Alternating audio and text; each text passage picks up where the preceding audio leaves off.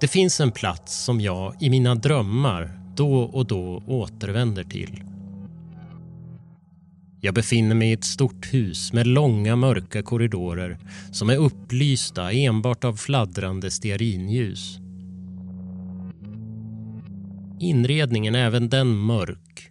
Tunga röda draperier hänger för fönstren och bastanta trämöbler står i givakt i rummen. I centrum av byggnaden finns också en stor och mattbeklädd trätrappa som tar mig upp till en övervåning. Där uppe finns ett rum som jag vet att jag inte bör gå in i.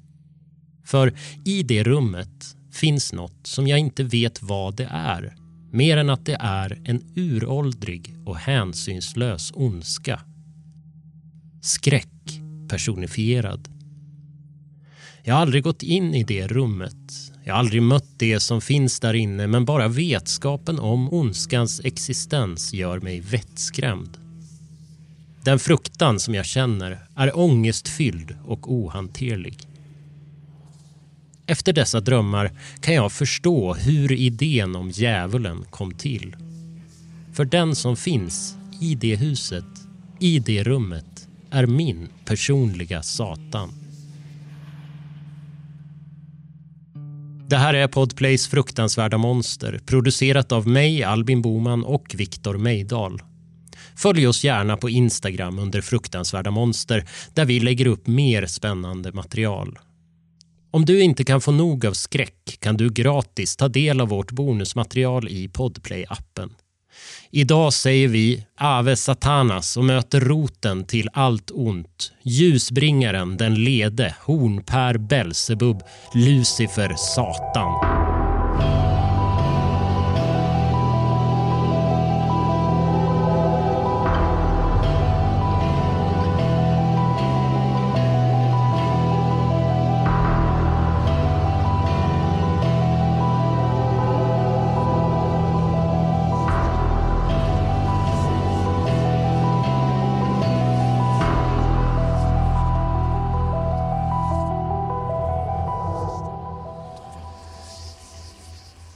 Anden att behaga av Per Faxneld.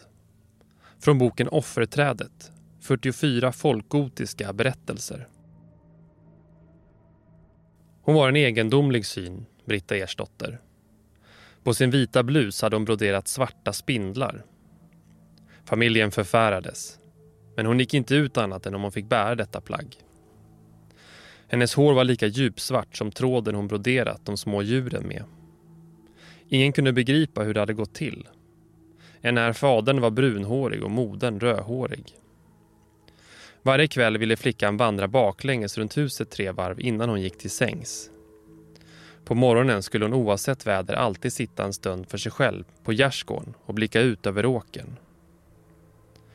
Bortsett från dessa egenheter var hon ett välartat barn Vårvintern 1899 var tiden inne för henne att börja läsa för prästen tillsammans med några andra ungdomar. Näsgotts församlingspräst var gammal och mild. Hans tålamod med bångstyriga barn och unga var välkänt. Brittas önskan om att få sitta och brodera under hans genomgångar av trosläran tyckte han inte var något att gräla om. Kyrkan var drygt 20 år gammal och hade ersatt en äldre byggnad som blivit för trång. Bland de föremål som fått följa med till den nya kyrkan fanns en skulptur av den harpospelande David. Prästen berättade inlevelsefullt om hur David som yngling kommit till kung Sauls hov för att med sin musik lindra härskarens anfäktelser av en ond ande. Britta lyssnade uppmärksamt och broderade en harpa. Så tillfogade hon några ord under. Ej att förjaga, utan anden att behaga. Prästen blev förfärad, men han sa inget. Gången efter talade han om trons mysterium. Britta broderade Kristi ansikte och tillfogade Dig har jag mist, Jesu Krist. Nu kallade prästen Britta till ett enskilt samtal efteråt.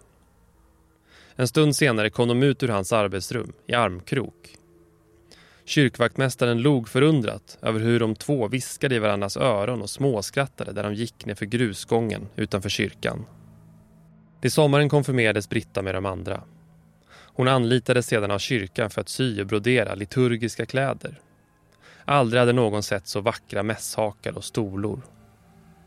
Prästen blev snart allt mer skröplig och förvirrad och Britta tog sig an att vårda honom ända till hans död. Det visade sig sedermera att han testamenterat sina förvånansvärt omfattande tillgångar till henne. Testamentet var daterat till samma dag som de haft sitt enskilda samtal. Det hela väckte stor förbittring i församlingen. Britta gav sig oberörd iväg ut i världen, nu som en förmögen kvinna. Många år senare uppdagades det att mellanfodren på alla plagg hon tillverkat var broderade med bibelverser, baklänges.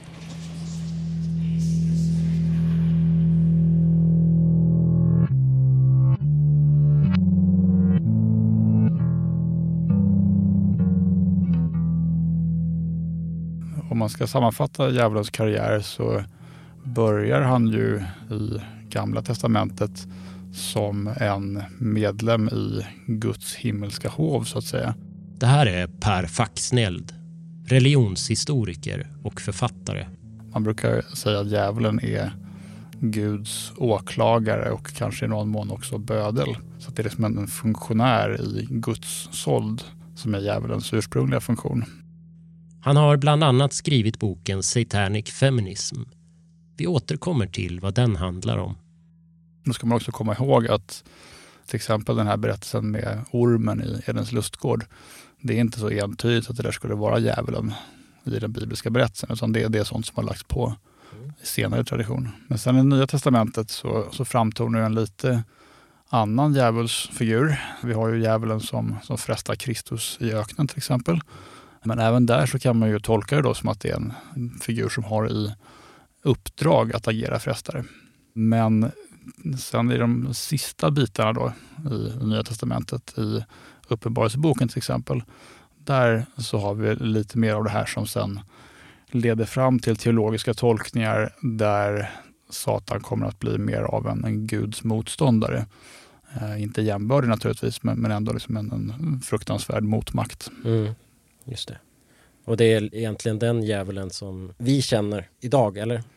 Ja, det kan man väl säga att det, det är den figuren som har kommit att dominera. Mm. Men sen, sen har ju också det här i, i teologisk tradition nyanserats på många olika sätt mm. och, fluktuerat fram och tillbaka. Så att det finns ju också eh, tendenser att omtolka djävulen förstås i modernare teologi som att det är någonting som mer existerar inom människan, att det är liksom våra mörka sidor och psykologisera djävulen på olika sätt.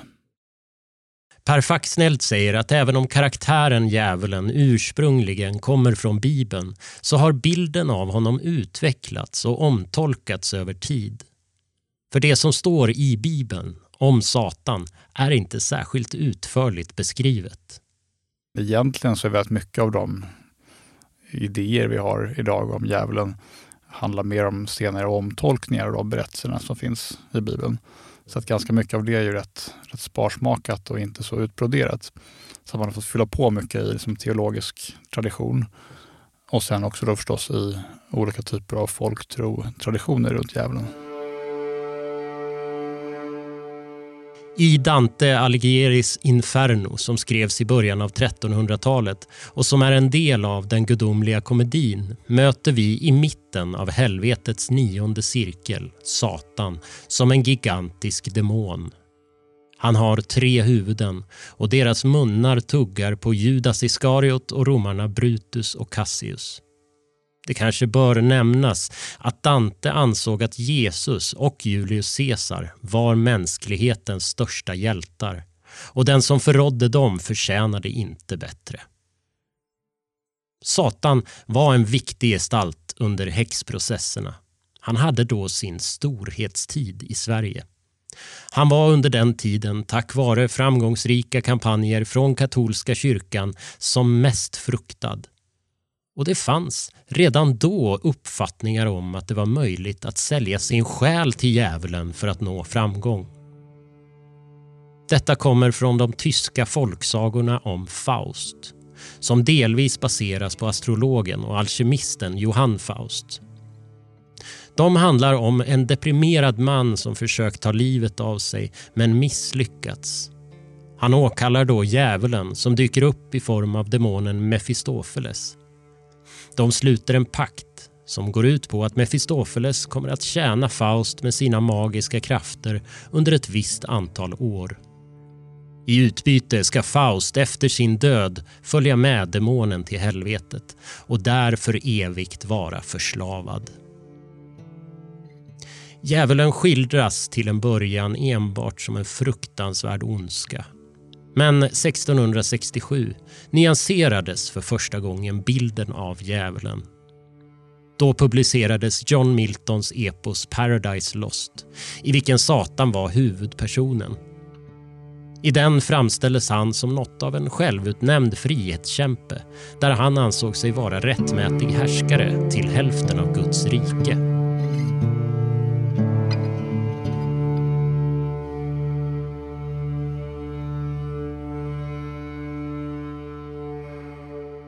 Filmvetaren Jason Meredith, som vi känner igen från vårt avsnitt om häxor, beskriver Satan inom filmhistorien som ett slags projektledare för det onda laget. Antingen verkar djävulen själv eller så skickar han ut demoner, häxor eller liknande för att skapa ett infernaliskt kaos för sina offer. Redan i filmens barndom gör Satan sitt första framträdande i den franske illusionisten och regissören Georges Méliès film Le Manoir du Diable från 1896. Men även om det var första gången som Satan dök upp på film innebar det givetvis inte att han var okänd för publiken. Skräckfiguren Djävulen var så väletablerad att regissören inte behövde beskriva eller ge någon bakgrund åt karaktären för så fort Satan dök upp på duken visste alla vem det var och på vilket vis han var farlig, förklarar Jason Meredith. Och det är ju en karikatyr som religionen har matat i oss. Så, så, där har vi den onda Satan och han förblir en ond Satan. Och oftast har han ju samma attribut. Det är hornen och svansen, rött skinn och bockskägg och hela det kittet. Till en början handlade de flesta Satan-filmerna om människor som på olika sätt slöt avtal med djävulen, precis som berättelserna om Faust. De har varit en källa för en ofantlig mängd filmer och texter där Satan förhandlar med en människa och priset är alltid att den personen kommer att förlora sin själ och hamna i helvetet. Och under en väldigt lång tid i filmhistorien var inte Satan något annat än ondskan personifierad. Han fick symbolisera allt som var fel och förgörande i världen. Men han var alltjämt en populär och välanvänd antagonist. Så han dyker liksom upp i lågbudgetskräck, han dyker upp i draman, han dyker upp i thrillers, han dyker upp i komedier. Han dyker även upp i en musikal som heter Damn Yankees från 1955. Där en baseballstjärna säljer sin själ till Satan för att kunna hjälpa sitt lag vinna matcher. Ett poddtips från Podplay. I fallen jag aldrig glömmer djupdyker Hasse Aro i arbetet bakom några av Sveriges mest uppseendeväckande brottsutredningar. Går vi in med hemlig telefonavlyssning och, och då upplever vi att vi får en total förändring av hans beteende. Vad är det som händer nu? Vem är det som läcker? Och så säger han att jag är kriminell, jag har varit kriminell i hela mitt liv men att mörda ett barn, där går min gräns. Nya säsongen av Fallen jag aldrig glömmer på Podplay. Men i och med att berättartekniken inom film utvecklades blev också Satan mer komplex och han fick en större dynamik. Nidbilden av djävulen med rött skinn, svans och horn var länge alenarådande men till slut blev den bilden uttjatad. Satan utvecklas hela tiden och det är enligt Jason Meredith för att vi som biopublik tröttnar på att se samma karaktär om och om igen. Vi vill bli överraskade av något nytt.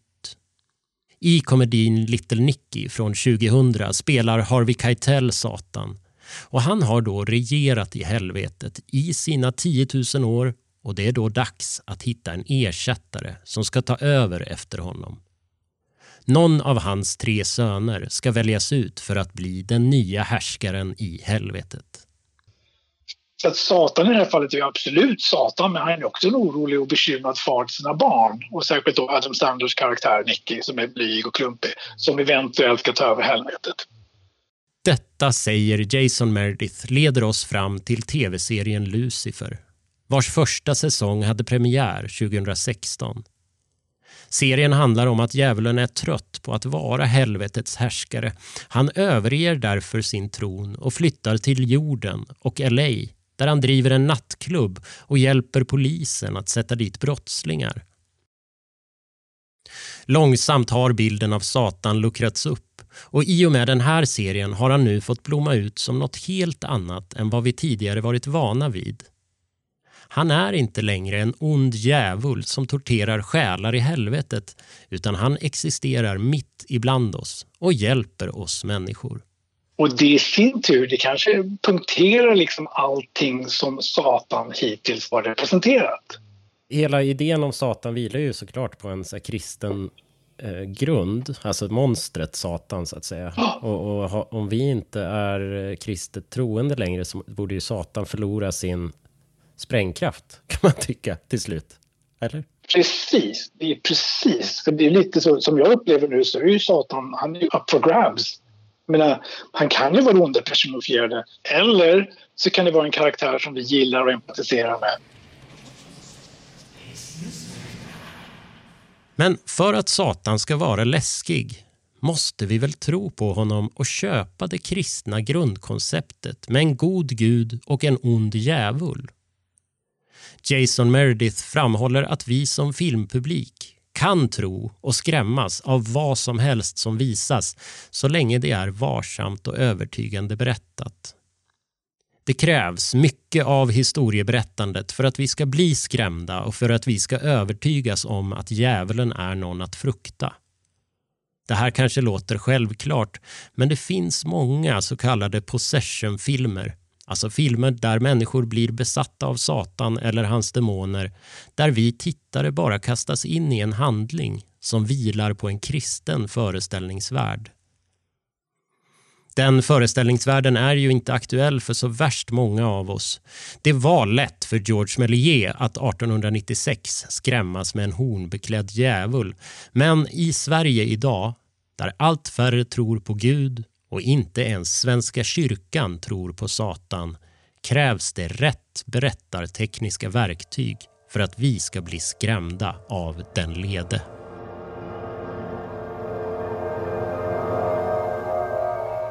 Somewhere between science and superstition there is another world. The world of darkness.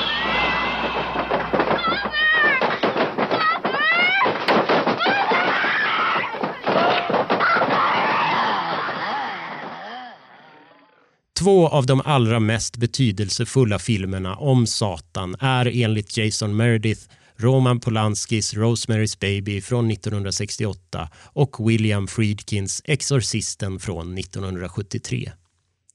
Hur man än vrider och vänder på det lyfts dessa filmer fram som betydande verk gång på gång, säger Jason Meredith. I båda de filmerna har djävulen minimal närvaro. Men han lyckas ändå skrämma slag på publiken och både Rosemary's Baby och Exorcisten blev jättestora biosuccéer. Och med den kraft som de här filmerna slogs ner så skapades ju då en efterfrågan på Satan tematiserade filmer, vilket också levereras sen högt och lågt.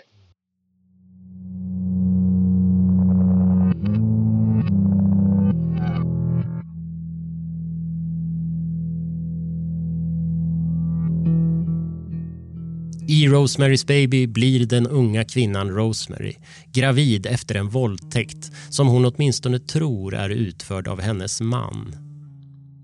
Långsamt blir hon mer och mer övertygad om att hon är utsatt för en konspiration av djävulsdyrkare. Faktum är att vid samma tid som den filmen släpptes kom fler filmer på samma tema de brittiska The Devil Rides Out från 1968 och The Blood on Satan's Claw från 1971 samt den franska filmen Don't Deliver Us From Evil från samma år handlade om sataniska kulter. Och som så ofta återspeglade skräckfiktionen verkligheten och vice versa. Under 1960-talet rådde överlag ett nyandligt rus, framförallt i Kalifornien i USA. 1966, under ungefär samma tid som Charles Manson etablerade sin sektfamilj, grundade Anton LaVey den nyreligiösa organisationen Church of Satan. Några år senare släppte han The Satanic Bible där han sammanfattade sin filosofi och där han också samlade essäer och satanistiska ritualer. Men det var dock inte fråga om religiös satanstyrkan. LaVey skapade istället ett trossystem där han vilt blandade idéer ur religion, filosofi och psykologi med en ordentlig dos provokation. Han var bland annat influerad av filosofen Nietzsche, socialdarwinism och okultisten Alistair Crowley. Men Anton LaVey var själv ateist. Djävulen användes inom Church of Satan enbart som en symbol för uppror mot det härskande systemet och mot kristendomen som han menade gjorde människor till får. Satan chockar människor till att tänka, sa han och anledningen till att hans tro kallades för satanism var enligt honom för att det var roligt, det var korrekt och produktivt. The Investigative News Group presents the Geraldo Rivera Special.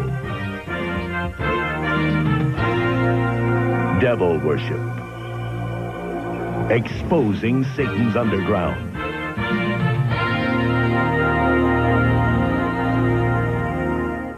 –1980 släpptes boken Michelle Remembers skriven av den unga kvinnan Michelle Smith och hennes psykolog och make Lawrence Pastor. I den berättas hur Michelle under hypnos återfår bortträngda minnen från sin barndom. Det hon sa sig minnas var att hon under hela sin uppväxt torterats i den satanistiska sekten Church of Satan. Hon hävdade att hon bland annat smetats in med blod och kroppsdelar från människooffer, blivit sexuellt utnyttjad och länge suttit inlåst i en bur. Den första ritualen skulle hon ha utsatts för som femåring 1954 och den sista ett år senare. Den ritualen skulle ha pågått i 81 dagar ända tills Satan själv uppenbarade sig.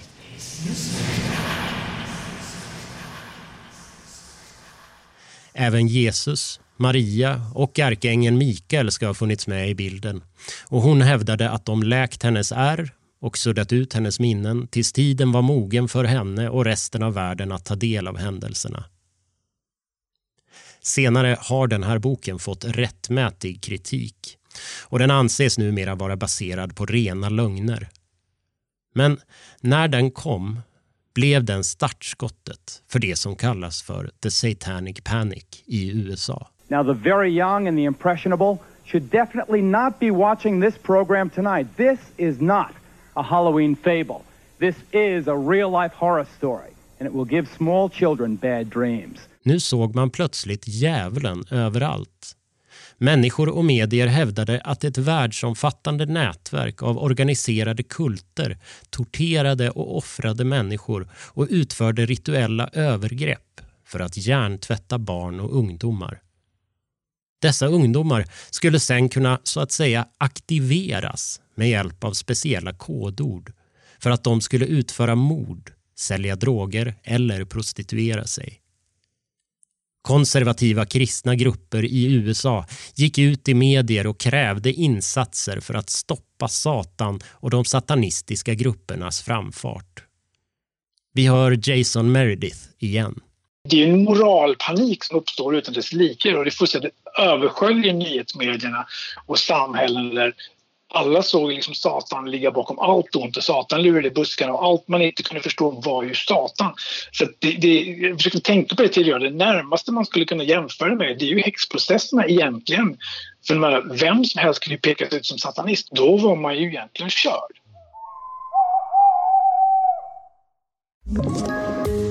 ett tips från Podplay. I podden Något Kaiko garanterar östgötarna Brutti och jag, Davva, dig en stor dos skratt. Där följer jag pladask för köttätandet igen. Man är lite som en jävla vampyr. Man har fått lite blodsmak och då måste man ha mer. Udda spaningar, fängslande anekdoter och en och annan arg rant. Jag måste ha mitt kaffe på morgonen för annars är jag ingen trevlig människa. Då är du ingen trevlig människa, punkt. Något Kaiko, hör du på Podplay. Därför är gardinerna. Jason Meredith säger att några av de roligaste produktionerna om Satan som man kan ta del av är amerikanska tv-dokumentärer om satanism och om hur satanismen korrumperar ungdomen. Med titlar som Deception of a Generation, Exposing Satan's Underground och Youth Suicide Fantasy. Does their music make them do it? They're depicted as blue with black lips. Well, isn't that interesting? And you know what happens to you when you die? You turn blue and your lips turn black. Smurfs has gone occultic. Very much so. Smurfs carry a homosexual connotation in that most of them are male. I believe so. I dessa program spelade programledare skivor baklänges för att söka efter satanistiska budskap och pastorer kategoriserade populära leksaker som satanistiska och förklarade hur de var fyllda med onda budskap som drev barnen rakt ner i fördärvet. Allt från He-Man till Scooby-Doo och My Little Pony var en del av det världsomfattande ondskefulla nätverket. Men det är, det, det är talkshows där programledare allvarligt varnar för satanism, musik, film, ungdomskultur. Det är ju polisvideos där en före detta FBI-agenter visar hur man känner igen satanistiska ritualmord. Det är varnande brandtal för rollspel som Drakar och Demoner leder till satanism.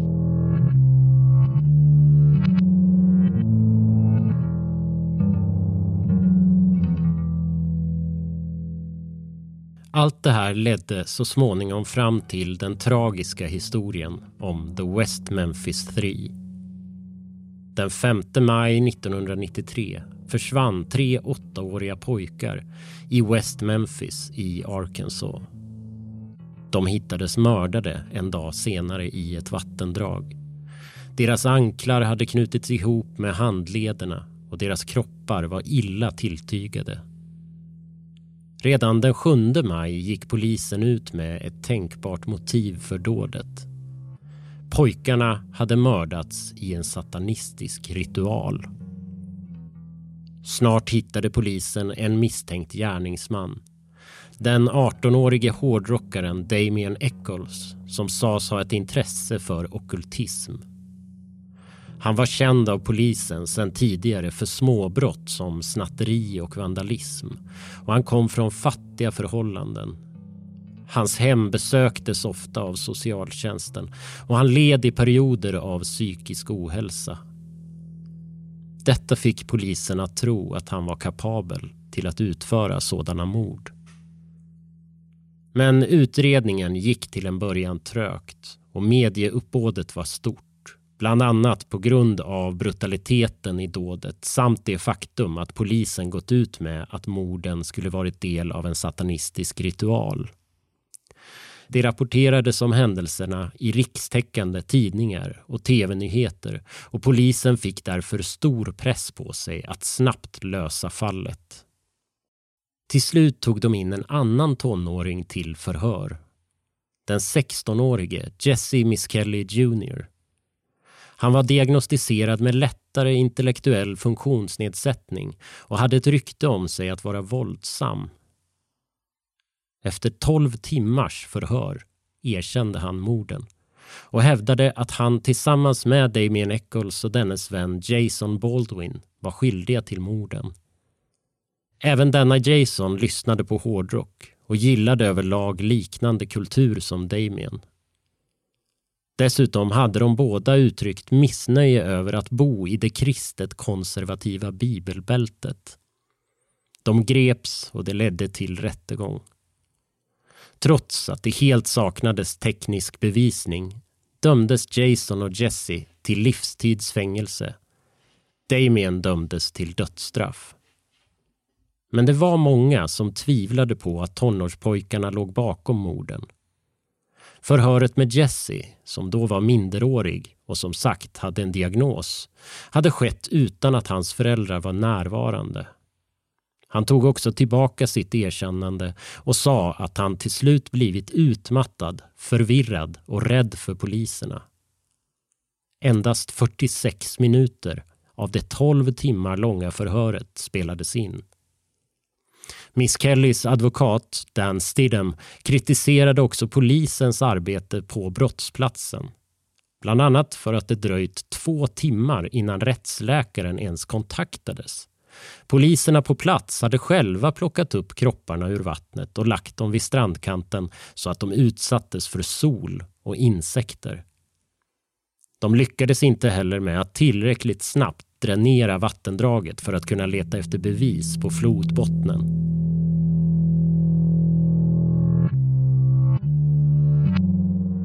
–1996 släpptes den första delen av dokumentärserien Paradise Lost av Joe Berlinger och Bruce Sinofsky som ifrågasätter domarna. Ytterligare delar släpptes 2004 och 2011. Den sista nominerades till en Oscar. Dokumentärerna väckte uppmärksamheten hos en rad musiker som Eddie Vedder, Tom Waits, Henry Rollins och Marilyn Manson. Men även Johnny Depp har tagit ställning för tonåringarnas sak. Och 2007, 14 år efter morden, hittades nya bevis. Bland annat DNA som pekade åt ett helt annat håll. Och 2011 blev The West Memphis 3 fria genom en juridisk uppgörelse, en så kallad Alford Plea, vilket kortfattat innebär att de misstänkta skriver på ett papper där det framgår att staten har bevis som kan fälla dem. De ska formellt erkänna sig skyldiga, men de får ändå gå fria utan möjlighet att stämma staten. Jason Meredith igen. Och menar, eh, de här killarna är ju fria nu. Det finns ju en serie fantastiska och väldigt berörande dokumentärer om deras fall. Men anledningen till att ta den här lilla detouren kring Satanic Panic det är för att allt det här hittar vi i Stranger Things 4 som nu finns att titta på. Där har du ju hårdrocken, drakar, demoner och framförallt Satanic Panic.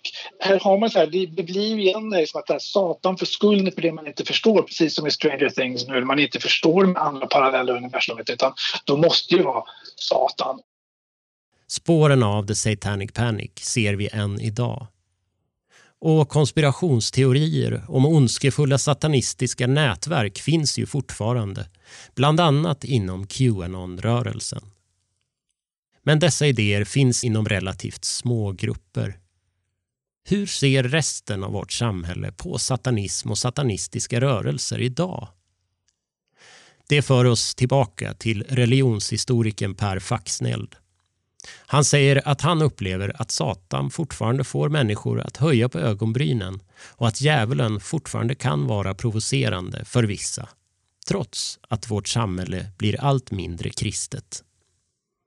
På ett plan så är väl angrepp på kristendomen i Sverige idag lite flogging a dead horse, så att säga. Eh, å andra sidan så tror jag att just symbolen djävulen fortfarande är ganska provocerande. Men det är klart att det har ju ändrat sig mycket. Vi har liksom kommit en lång väg från Sivert Holms 80 och 90-tals tv-program med moralpanik runt satanism och hårdrock eh, till att det ju är den generation som växte upp med hårdrock och, och rollspel och, och, den typen av saker som idag är makthavarna i massmedia. Eh, så det finns en helt annan öppenhet för det här som en, en, typ av kulturellt uttryck. Därmed inte sagt att det nödvändigtvis är så hos den breda allmänheten tror jag.